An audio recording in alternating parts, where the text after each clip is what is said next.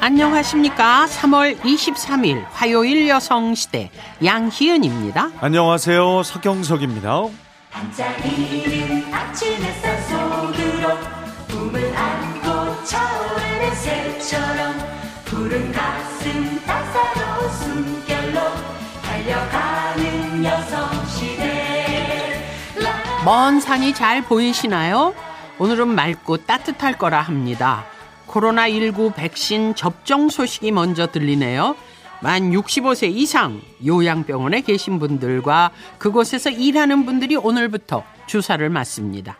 이분들 가운데 약 77%가 접종에 동의했다고 하는데요. 방역당국에서는 주사를 맞은 후에 망치로 머리를 때리는 것 같은 심한 두통이 생기거나 평소보다 더 큰 멍이 생긴다면 큰 병원에 가라고 했습니다. 매우 드문 일이기는 하지만 백신 접종 후에 부작용으로 특정 부위에 혈액이 응고하는 혈전 사례가 유럽에서 보고되기도 했기 때문인데 방역당국에서는 원칙적으로 접종을 권하고 있습니다. 날은 따뜻하죠. 꽃은 피죠. 봄은 사람들을 밖으로 불러냅니다. 버스나 지하철에는 사람이 많아졌고 한편으로 코로나19 변이 바이러스가 퍼지는 상황이고 전 국민이 백신 접종을 완료할 때까지는 계속 조심하고 자제하자고 여성시대 가족들이 문자를 많이 보내주셨다는 점도 전해드립니다. 뉴스에서는 오늘 오전 9시 반이 주목받고 있습니다. 서울시장 일부 후보들 간의 단일화 결과가 발표되기 때문입니다. 중앙선거관리위원회에서는 이번 4월 7일에 치러지는 재보궐선거는 2003년 4월 8일에 태어난 사람까지 투표할 수 있고 모레 25일부터 선거운동할 수 있고 투표 안내문과 선거 공보는 이번 주 일요일까지 발송을 하고 사전투표는 4월 2일과 3일에 치러진다고 발표했습니다. 오늘도 여성시대와 함께 세상과 사람 그리고 마음을 만나주십시오. 오늘 3부에서는 다양한 직업도 만나겠군요. 삶의 무기 앞에 당당한 사람들. 여기는 여성시대입니다. 봄 봄이 왔어요. 봄이 왔으니까 시작해야죠. 여성시대 봄 글잔치 2021 신춘편지 쇼. 올해의 글제는 가게입니다. 처음으로 갖게 된 우리 가게, 추억 속의 단골 가게, 우리들 삶 속에 늘 함께 있는 다양한 가게 이야기를 보내주세요. 심사를 거쳐서 최우수상 한 분께는 상금 500만 원, 우수상 두 분에겐 300만 원, 가작 세 분에겐 200만 원, 입선 5분께는 각각 100만 원씩 상금이 수여됩니다. 자세한 내용은 여성시대 홈페이지 신춘편지쇼 게시판에서 확인하실 수 있습니다. 2021 여성시대 신춘편지쇼는 IBK 기업은행과 함께합니다. 여성시대 1, 2부는 환인제약, 제일캐펜텍, 개나리 벽지, 와이즈 미디어 커머스, 라이나 생명보험, 프롬바이오, 스타리언성철, 에듀윌, 대저토마토, 옳고 곧고 다른 올고다마루, 삼진식품과 함께합니다. 오늘도 2시간 동안 여성시대와 함께 할 수 있는 방법 알려드릴게요. 문자는 샵 8001번, 우물정 8001, 짧은 문자 50원, 긴 문자 100원의 정보 이용료 들고요. MBC 스마트 라디오 미니는 무료입니다.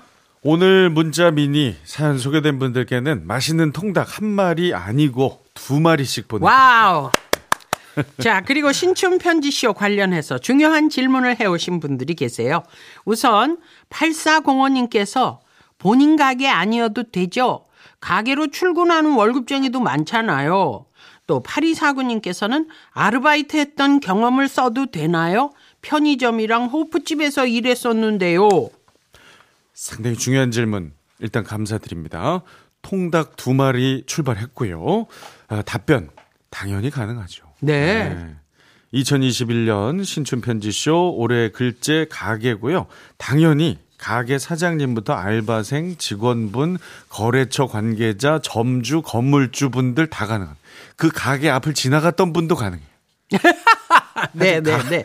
예, 가게랑 하여튼 뭐 약간의 인연이라도 있으면 가능하니까. 예, 그리고 4397님 공장도 되나요? 당연하죠. 당연히 가능합니다. 네. 공장에서 만들어서 가게에 납품을 하지 않습니까? 연결이 돼 있죠. 그러니까 결국 다 가능하다. 이렇게 누구나 쓰시면 됩니다.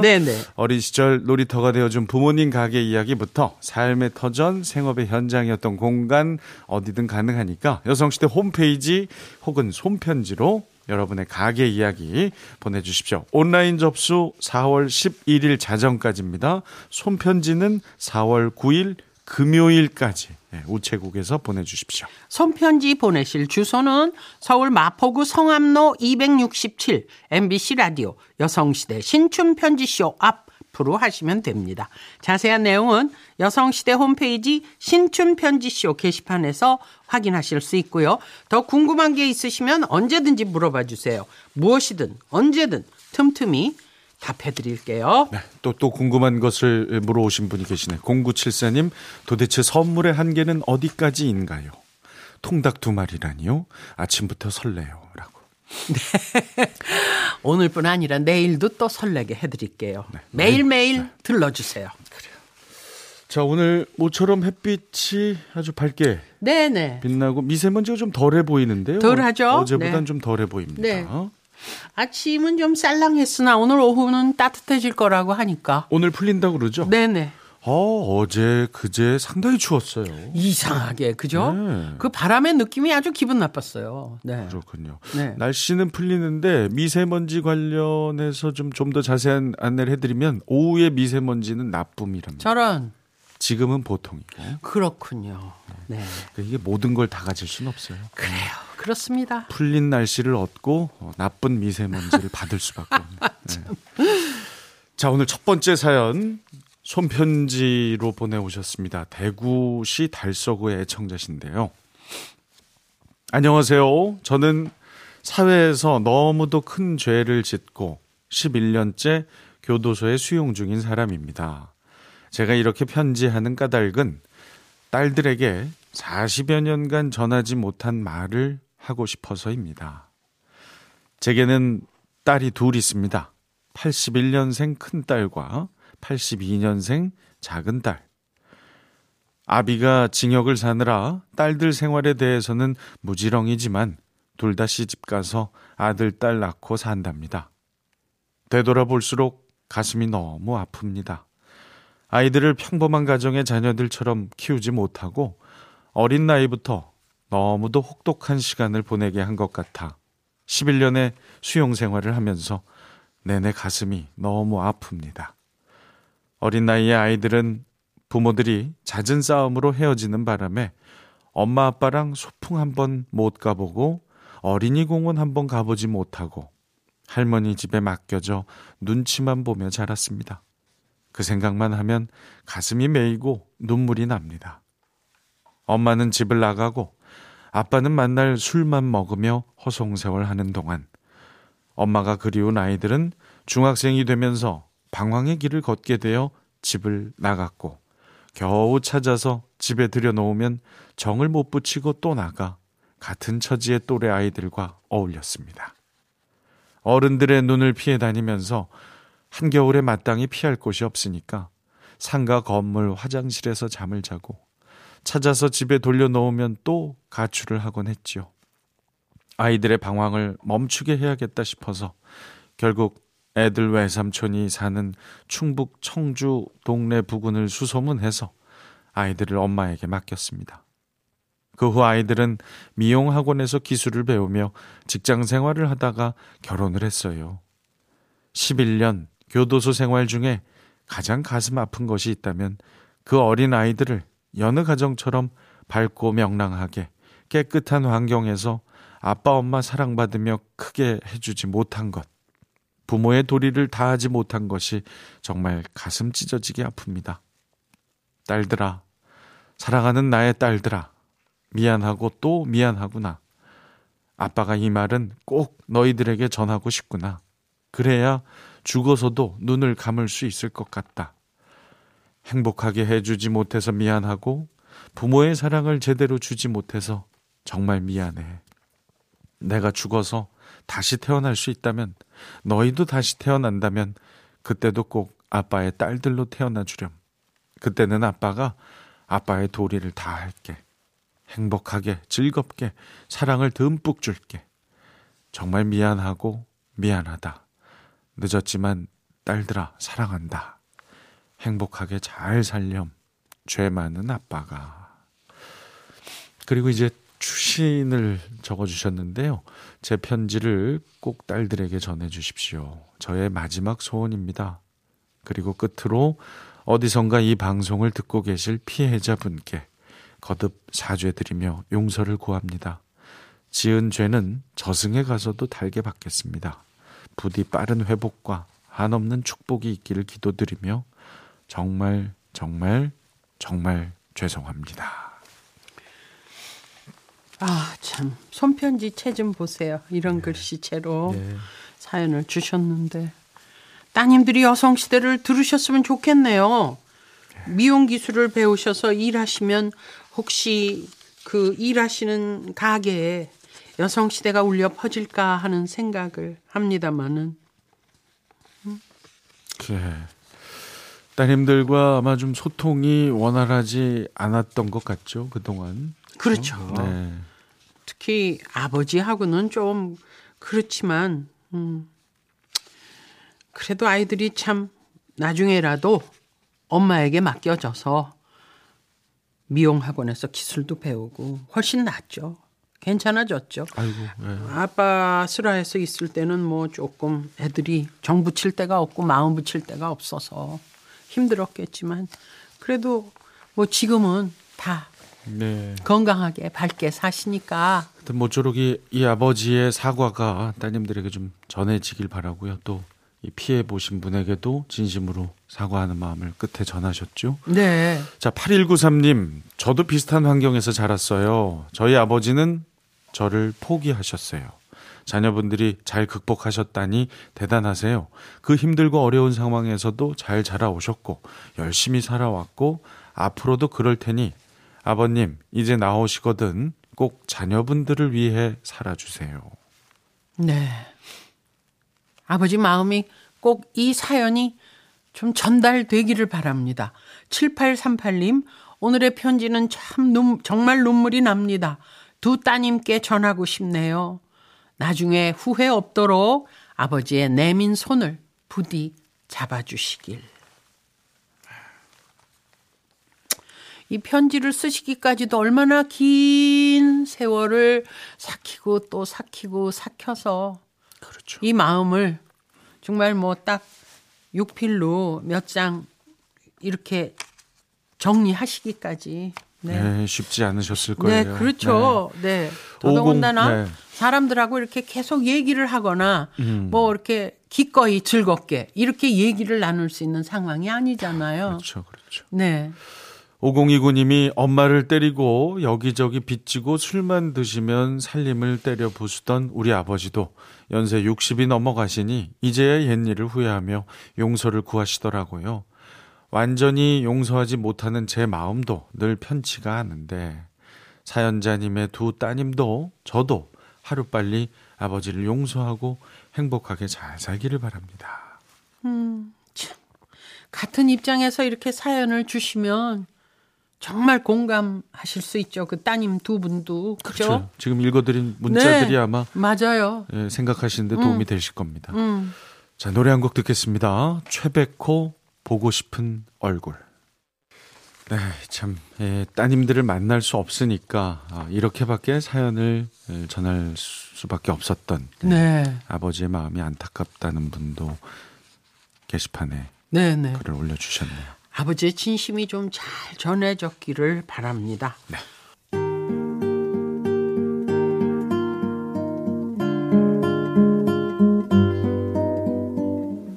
거리에서 만나는 사람들의 마스크를 유심히 보셨을 겁니다. 아이들 마스크는 귀여운 무늬가 들어간 게 많습니다. 어머, 마스크에 우리 애기가 좋아하는 공룡이 있네. 이렇게 많네.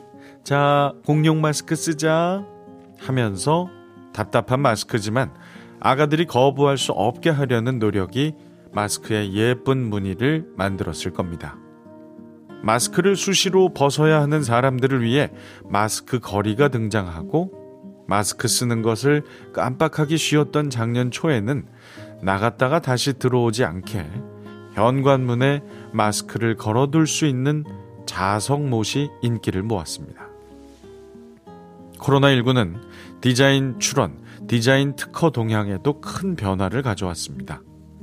특허청에서 보고한 것을 보니 작년에는 생활용품, 취미, 오락, 운동용품 디자인 출원이 늘고 미용과 잡화 등 신변용품과 직물류 등의 출원은 줄었다고 합니다. 코로나19 이전 상황과 대비되어서 이 역시 비대면과 비접촉이 가져온 결과라는 해석입니다. 마스크 같은 경우에는 디자인 출원이 재작년 같으면 377건이었는데 작년에는 2,444건, 거의 6배 가까이 많아졌다고 합니다. 방역 게이트, 소독용 부스 등 현장 방역용품 디자인도 평균 39건 정도였는데 거의 5배 정도 출원이 많아졌다고 합니다. 가정용 살균소독기, 피부관리기 등 실내 위생용품 디자인 출원도 2배 늘었고요. 반면에 외출을 하지 않고 사람들과 어울리지 않으니 장신구와 화장용품, 신발과 가방 디자인 출원은 줄었습니다. 그러고 보면 디자인 특허 역시 발명과 같은 선상인가 봅니다. 필요가 발명의 어머니이듯이 디자인 특허 역시 필요에 의해 만들어지고 출원도 되는 거죠. 그리고 그 필요의 이면에는 돈 이전에, 편리함 이전에 사랑이 있다고 믿고 싶습니다. 환자인 어린 딸을 위해 누워서도 먹을 수 있는 구부러진 빨대를 발명한 어느 아빠처럼 제대로 밥을 먹지 않는 아이를 위해 밥 숟가락을 날아가는 우주선으로 변신시켜서 한 숟가락이라도 더 먹이는 보통의 아빠처럼 말입니다. 매사에 사랑과 배려가 먼저라고 주장해보면서 여성시대 아침 창가에서 서경석입니다.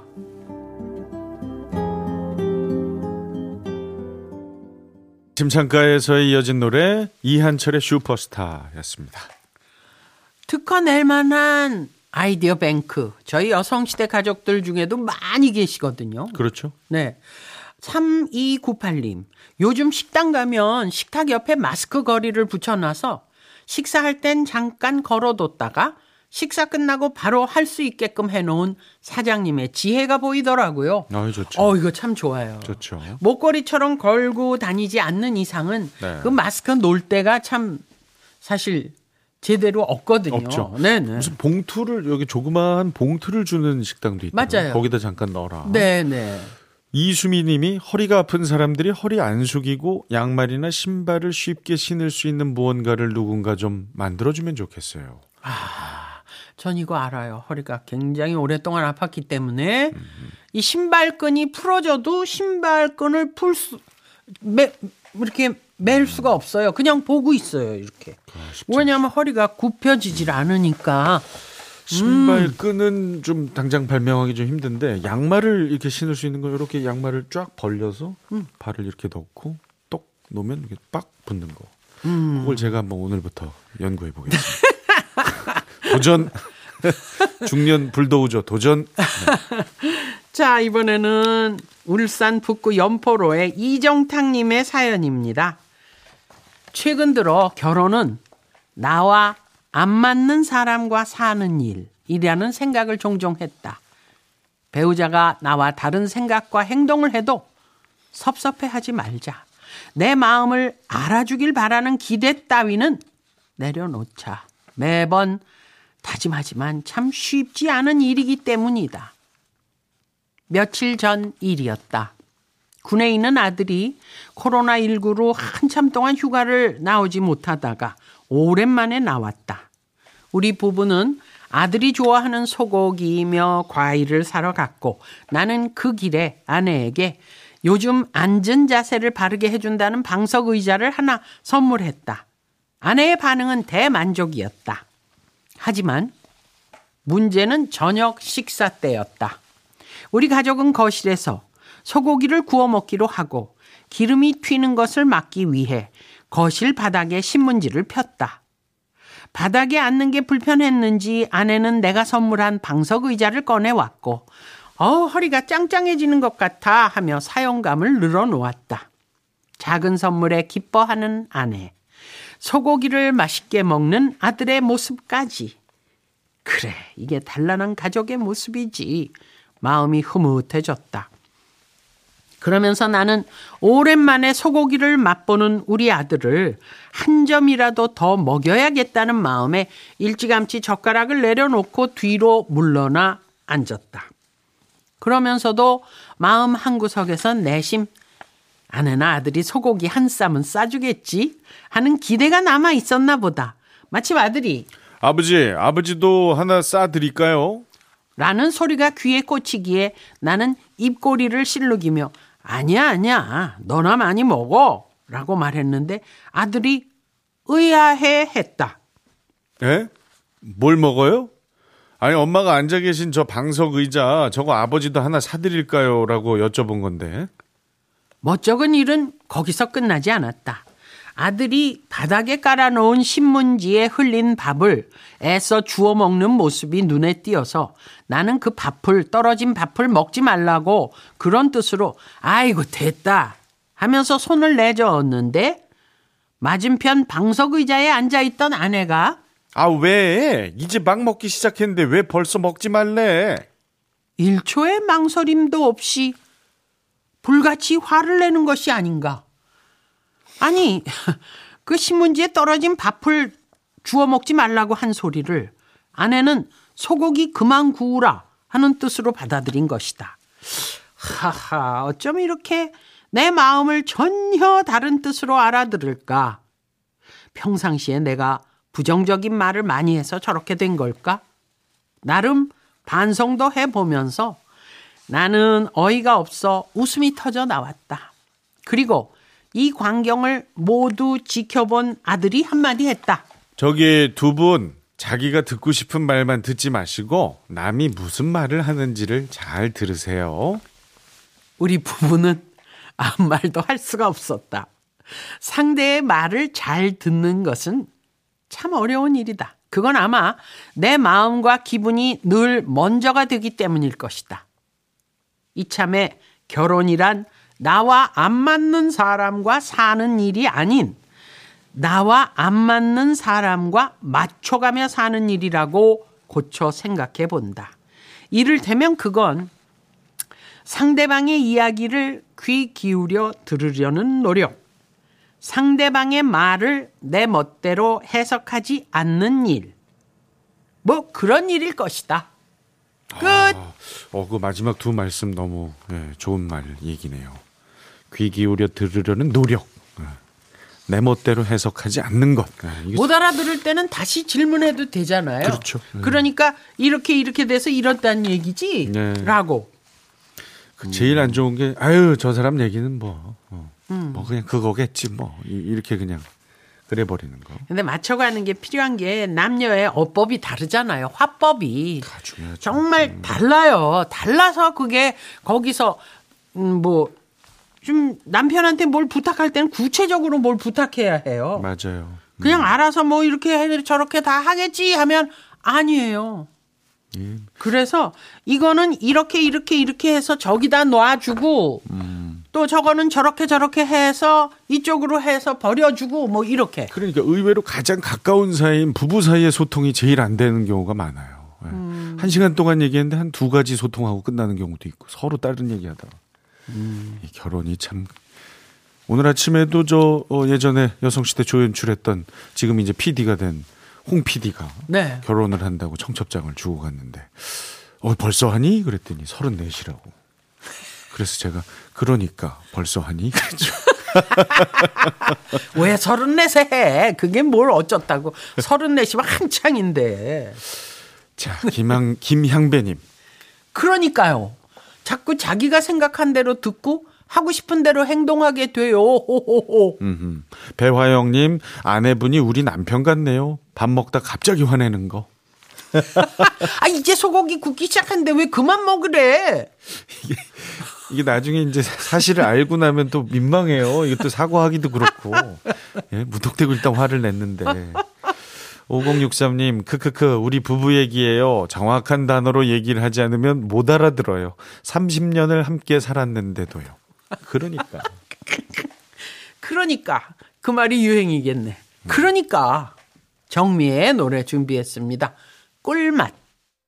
네, 오늘 1, 2부의 사연 소개 대신 첫 번째 사연의 주인공 따님 두 분께 물걸레 청소기 각각 보내드리고요. 황지영님께는 무선 청소기를, 이정탁님께는 오트밀과 사과 한 박스, 한우, 사골, 곰탕 세트가 갑니다. 아까 그 중년 불도저인 제가 개발하려고 했던 양말 신는 거 도와주는 물건 8686님이 이미 나와 있다고. 야, 그렇군요. 사람 생각이 똑같지 뭐. 네. 자, 저희는 뉴스 후에 10시 5분 일터 탐구생활 준비해서 다시 찾아뵙겠습니다. 기다려주세요. 채널 고정.